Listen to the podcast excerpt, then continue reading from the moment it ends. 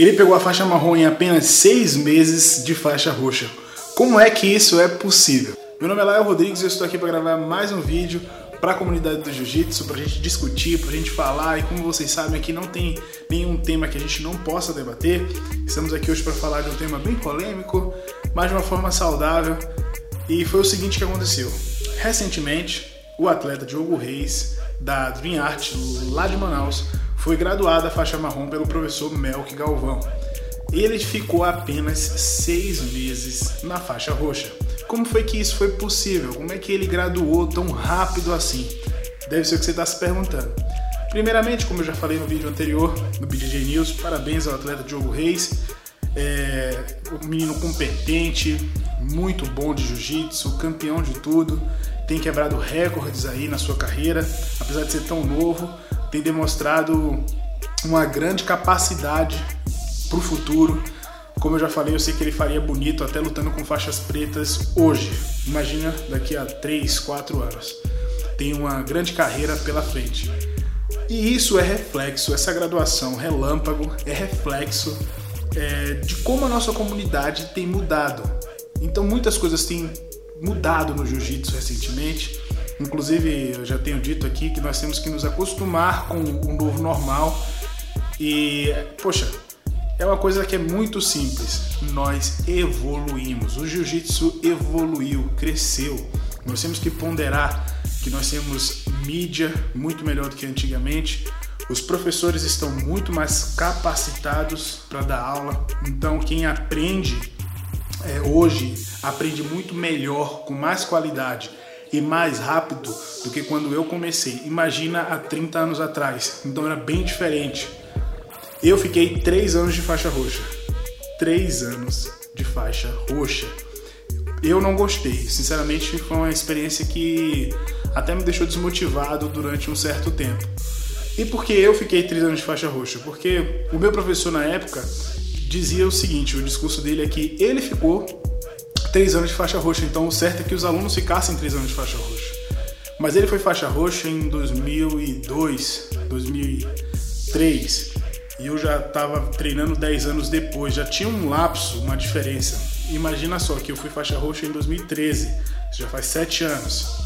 Imagina agora, os faixas roxas de hoje estão muito melhores que o da minha época. Imagina de 2003, imagina de 93, quando o jiu-jitsu começou aí, né, a entrar no cenário competitivo, no cenário mundial. As coisas mudaram e nós temos que nos acostumar com isso. E essa graduação do Diogo só foi possível porque nós estamos vivendo um momento de evolução no nosso esporte. Nós estamos acompanhando isso ao vivo. Nós temos o prazer de estar vivenciando isso agora. Nós somos contemporâneos dessa molecada. Não só ele, né, mas nós temos tantos outros aí fenômenos no Brasil, fora do Brasil.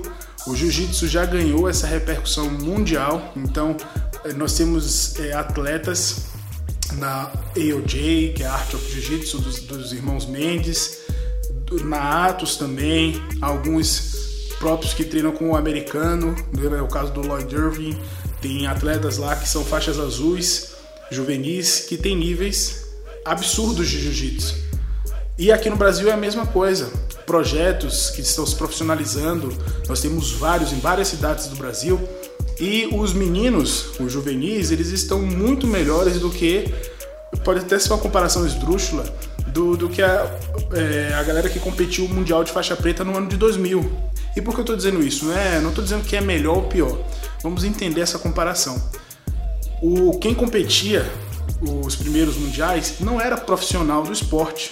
Eram pessoas que lutavam jiu-jitsu porque gostavam, mas dividiam seu tempo fazendo outra coisa era difícil fazer dinheiro só do jiu-jitsu. Em 2000, talvez, se tivesse um ou outro ali, a gente tem os primeiros super atletas, né, do jiu-jitsu, o Valide, o Margarida, o Ricardo Arona, esses caras que foram assim pioneiros e tantos outros, né? Eu citei alguns exemplos aqui, mas caras que começaram a fazer grana com luta, né, fazendo luta é, casada, fazendo, enfim, diversos tipos de eventos, porque os campeonatos de jiu-jitsu até hoje não pagam, né? Imagina, 20 anos atrás o nível de profissionalismo dos faixas pretas nessa época não existia.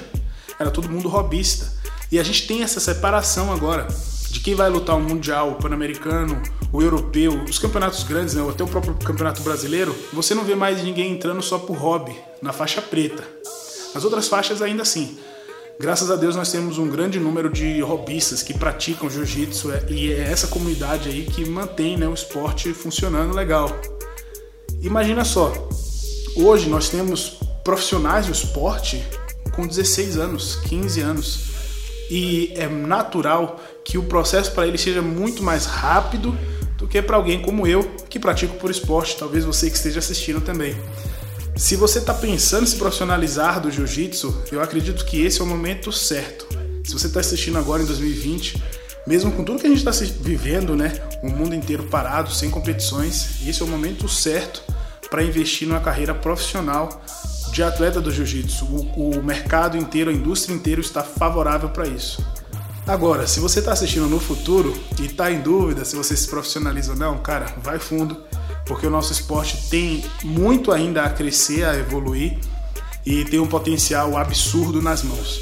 Então, muito obrigado por assistir até agora. Parabéns mais uma vez ao atleta Diogo Reis e vocês aí, principalmente os faixas pretas. Vamos nos atentar a essa evolução que está acontecendo ao nosso redor agradecer por isso e aprender a conviver com graduações cada vez mais rápidas, pessoas chegando mais rápido à faixa preta. Isso vai ser comum, vai ser normal.